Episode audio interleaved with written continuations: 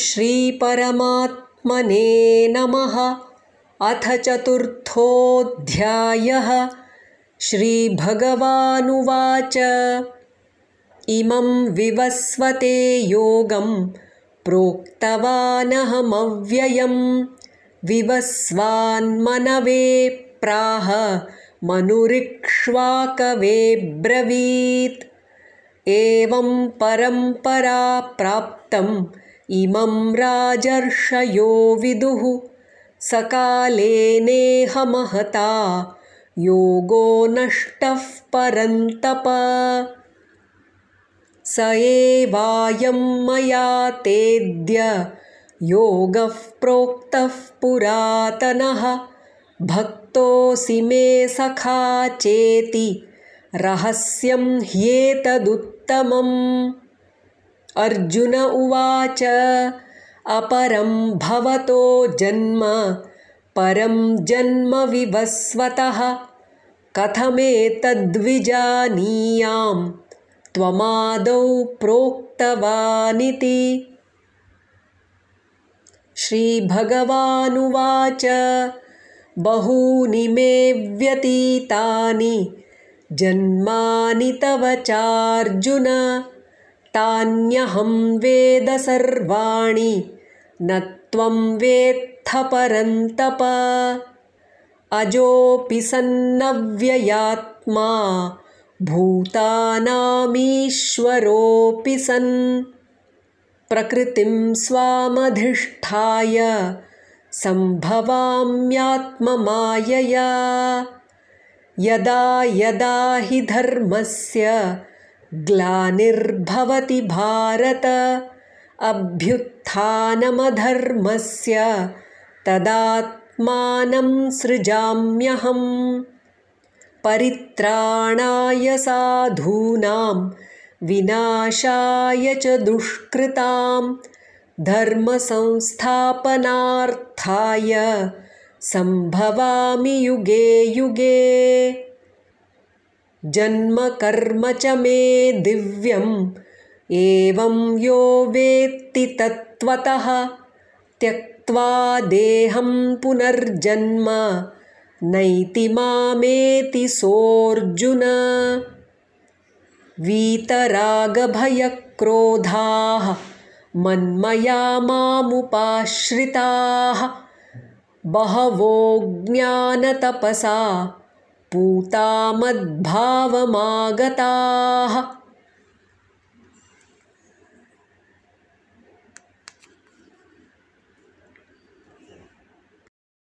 ये यथा मां प्रपद्यन्ते तांस्तथैव भजाम्यहं मम वर्त्मानुवर्तन्ते मनुष्याः पार्थ सर्वशः काङ्क्षन्तः कर्मणां सिद्धिं। यजन्त इह देवताः। क्षिप्रं हि मानुषे लोके सिद्धिर्भवति कर्मजा। चातुर्वर्ण्यं मया सृष्टं गुणकर्मविभागशः। तस्य कर्तारमपि मां विध्यकर्तारमव्ययम् न मां कर्माणि लिम्पन्ति न मे कर्मफले स्पृहा। इति मां योऽभिजानाति कर्मभिर्न स बध्यते। एवं ज्ञात्वा कृतं कर्म पूर्वैरपि मुमुक्षुभिः कुरु कर्मैव तस्मात् त्वं। पूर्वैः पूर्वतरं कृतं किं कर्म किमकर्मेति? कवयोऽप्यत्र मोहिताः। तत्ते कर्म प्रवक्ष्यामि। यज्ञात्वा मोक्ष्यसे शुभात् कर्मणो ह्यपि बोद्धव्यं बोद्धव्यं च विकर्मणः अकर्मणश्च बोद्धव्यं गहना कर्मणो गतिः कर्मण्यकर्म यः पश्येत्। अकर्मणि च कर्म यः स बुद्धिमान्मनुष्येषु युक्तः कृत्स्नकर्मकृत् यस्य सर्वे समारम्भाः कामसङ्कल्पवर्जिताः ज्ञानाग्निदग्धकर्माणं तमाहुः पण्डितं बुधाः। त्यक्त्वा कर्मफलासङ्गं नित्यतृप्तो निराश्रयः कर्मण्यभिप्रवृत्तोऽपि नैव किञ्चित् करोति सः।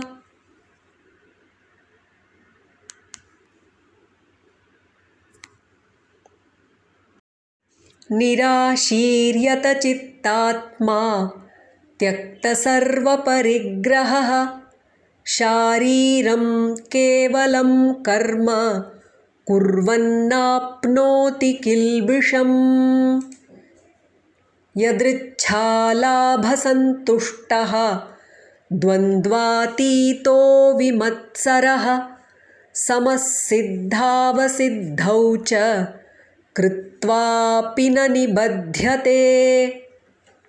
गतसङ्गस्य मुक्तस्य ज्ञानावस्थितचेतसः यज्ञायाचरतः कर्म समग्रं प्रविलीयते।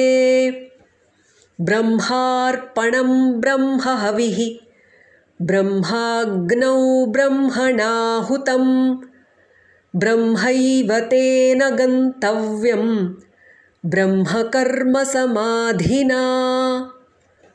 दैवमेवापरे यज्ञं योगिनः पर्युपासते ब्रह्माग्नावपरे यज्ञं यज्ञेनैवोपजुह्वति।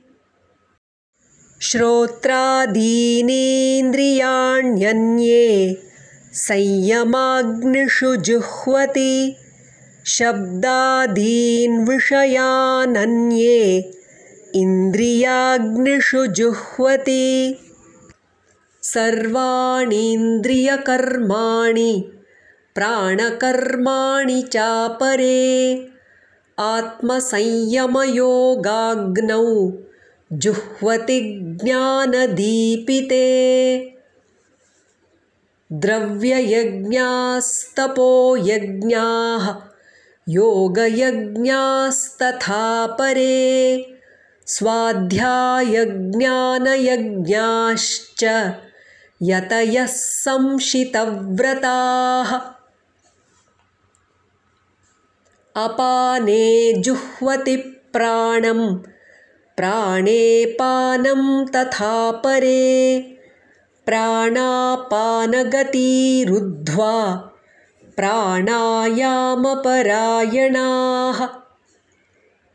अपरे नियताहाराः प्राणान् प्राणेषु जुह्वति।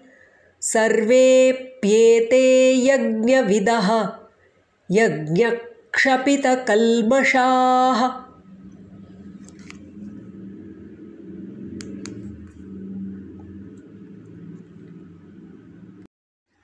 यज्ञशिष्टामृतभुजः यान्ति ब्रह्मसनातनं नायं लोकोऽस्त्ययज्ञस्य कुतोऽन्यः कुरु सत्तमा एवं बहुविधा यज्ञाः वितता ब्रह्मणो मुखे कर्मजान् विद्धितान् सर्वान् एवं ज्ञात्वा विमोक्ष्यसे। श्रेयान् द्रव्यमयाद्यज्ञात् ज्ञानयज्ञः परन्तप सर्वं कर्माखिलं पार्थ ज्ञाने परिसमाप्यते। तद्विद्धि प्रणिपातेन परिप्रश्नेन सेवया। उपदेक्ष्यन्ति ते ज्ञानं ज्ञानिनस्तत्त्वदर्शिनः। यज्ञात्वा न पुनर्मोहम् एवं यास्यसि पाण्डव येन भूतान्यशेषेण। द्रक्ष्यस्यात्मन्यथो मयि। अपि चेदसि पापेभ्यः सर्वेभ्यः पापकृत्तमः। सर्वं ज्ञानप्लवेनैव वृजिनं सन्तरिष्यसि यथैधांसि समिद्धोऽग्निः भस्मसात् कुरुतेऽर्जुन ज्ञानाग्निः सर्वकर्माणि भस्मसात् कुरुते तथा। न हि ज्ञानेन सदृशं पवित्रमिह विद्यते। तत्स्वयं योगसंसिद्धः कालेनात्मनि विन्दति। श्रद्धावाल्लभते ज्ञानं तत्परः संयतेन्द्रियः। ज्ञानं लब्ध्वा परां शान्तिम् अचिरेणाधिगच्छति। अज्ञश्चाश्रद्धधानश्च संशयात्मा विनश्यति नायं लोकोऽस्ति न परः न सुखं संशयात्मनः। योगसन्न्यस्तकर्माणं ज्ञानसञ्छिन्नसंशयम् आत्मवन्तं न कर्माणि निबध्नन्ति धनञ्जय। तस्माद् अज्ञानसम्भूतं हृत्स्थं ज्ञानासिनात्मनः छित्त्वैनं संशयं योगम् आतिष्ठोत्तिष्ठ भारत ॐ तत्सत् इति श्रीमद्भगवद्गीतासु